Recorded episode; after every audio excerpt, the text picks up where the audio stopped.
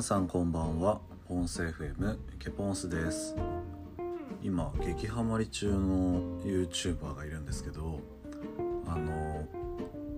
ガジェット系ガジェット紹介系の YouTuber であの散財 TV 直島さんっていうあの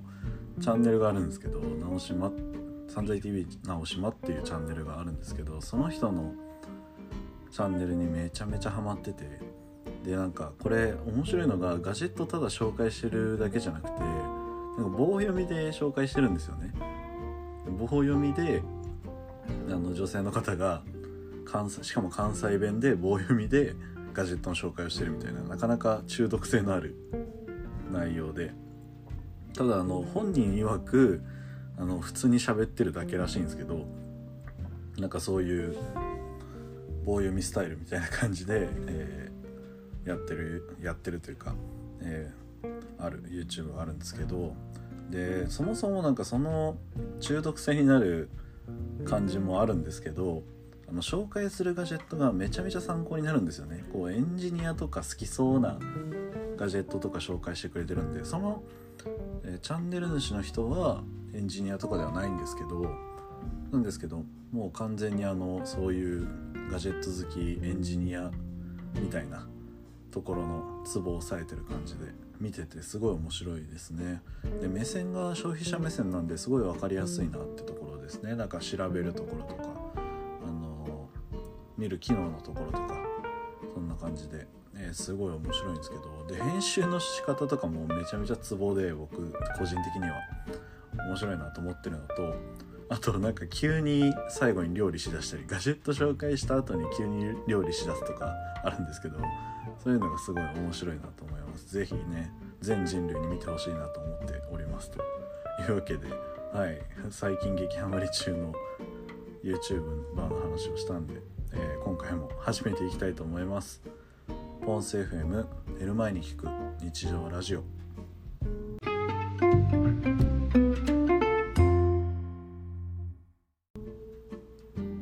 ンス FM では僕の日々の話だったりとかファッションサウナの話皆さんから頂いた質問に対する回答などをお送りしています。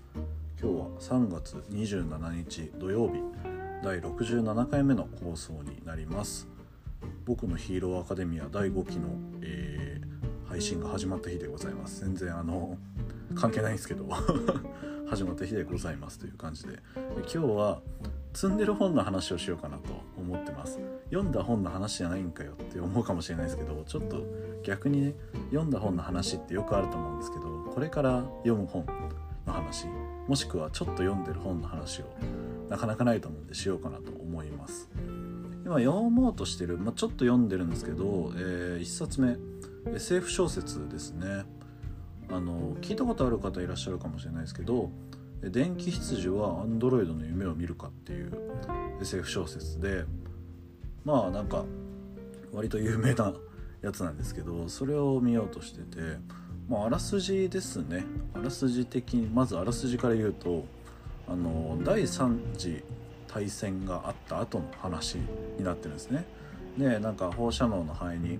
すごい汚れてしまった地球で、えー、そもそもこう生きてる動物を持っているかどうか飼っているかどうかっていうのが地位の象徴になっているような世界の話なんですよ。でなんかあの主人公は人工の電気室しか飼えないんですよね。あの理由があってもともとなんか飼ってたっぽいんですけどあのそれで、えー、飼えないと。ででその時に火星から逃亡してきた、えー、奴隷のアンドロイド8人に、えー、そのまあ懸賞品がかかるんですねその首に8人の首に。でそれをこう狩りに行くぜみたいなところであの物語が始まるみたいな、えーまあ、そんな感じの未来世界を描いてる SF 小説になりますね。これ僕誰かに勧められてというか誰かがなんか読んでみたいみたいなの言ってて、えー、忘れちゃったんですけどで読んでみようと思ってなおかつあの AI とかの、ね、書物見てるとあの普通のあの技術的な AI の書物ですねとか読んでてもたまに出てくる SF 小説だったのであのぜひねこうエンジニアとしても読んでみようかなと思って、えー、買った本ですねまだまだ全然読めてないんですけどこれから読むのが楽しみだなと思います。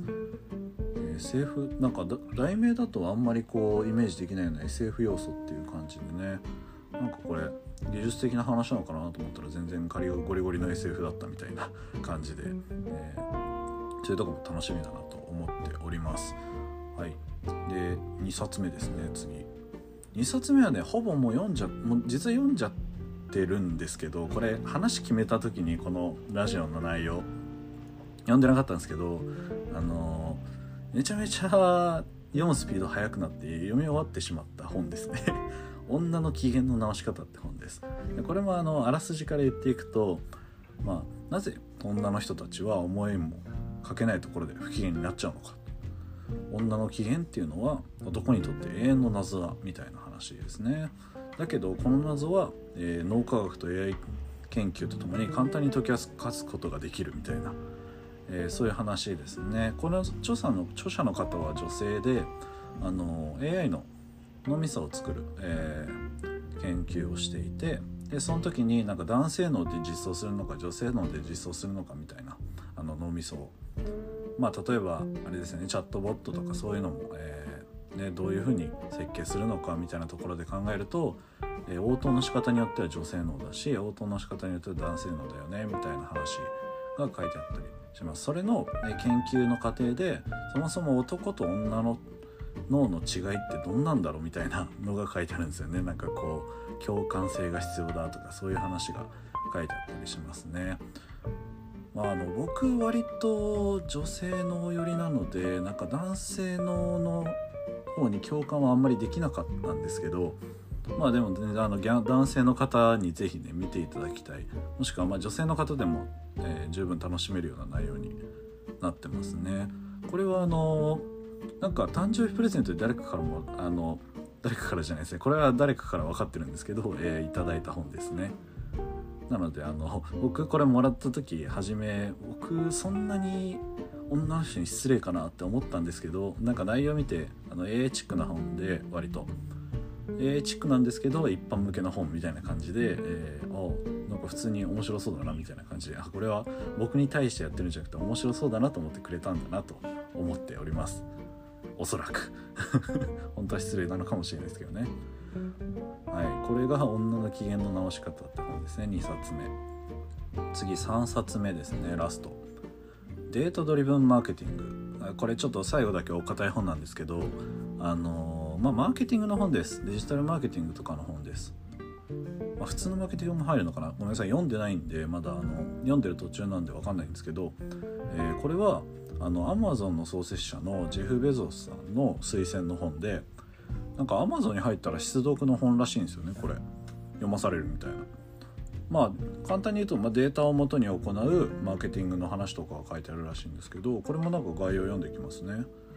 概要的には、えー、フォーチュン500社の業業績上位20%の企業に共通する成功の鍵はデータ解析に基づく、え、マーケティング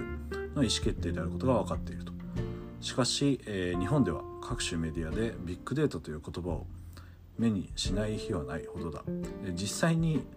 え、ほとんどの企業がそれを売上パフォーマンスの向上に転換できていないのが現状と。日本ではそれがあのうまく使えてないみたいな話ですね。でその最大の理由はそもそもどんな指標が有効なのかは知らないことにあるよっていうところですね。まあこの中で著者がなんか言ってる言ってるなんか15の指標っていうやつがあるんですかねでそれがあのそれの15の指標による意思決定っていうのが、えー、内容を正しく理解すると担当者1人でも、えー、実行することができるよみたいな内容ですね。まあ、なんかマーケティングとかって結構机上の理論とかで終わっちゃうようなことが多いと思うんですけどこういう理論でゴリゴリ固めたマーケティング理論っていうんですかねなんか結果出たから OK みたいなやり方じゃなくてちゃんと理論的に再現性のあるようなやり方でやっていこうみたいな内容なのかなと勝手に思ってます。なのでなんかまあこれ読もうと思ったきっかけはあれですよねもう完全に Amazon の、ね、創設者のジェフ・ベゾスさんが推奨してるからっていうあれで気になって読んでみようかなっていう。そもそもマーケティング自体には興味があって、まあ、デジタルマーケティングの方ですね。なのでその本を探した時にこれがいいですよみたいなレコメントが出てきたので買ってみた本ですね。なかなか熱い本なので全然、えー、読みあるのが先になりそうなんですけど、えー、読もうと思っておりますと。そんな感じですね。まあ、普通の本2冊と真面目な本1冊の、ね、今回は紹介をしました、え積んでる本の話でした。皆さんは積んでる本どんぐらいあるんですかね？ちなみに僕は3冊で全然収まんないぐらいいっぱい積んでます。紹介してないんですけど、えこれから読む本だけしか紹介してなくてまだまだ積んで、え読もうと思ってない読もう手手もつけれてないような本もいっぱいあるのでまたなんかちょくちょくこういう積んでる本の話もしようかなと思っております。そんな感じで今回は積んでる本の話をしました。この番組では皆さんからのご質問レターも随時募集しています。お気軽にお寄せください。ポッドキャストでお聞きの方は概要欄のフォームもしくはイケポンスアットマーク Gmail.com まで。スタンド FM でお聞きの方はレター機能もしくはコメントまでお待ちしております。それではまたお会いしましょう。ポンス FM ケポンスでした。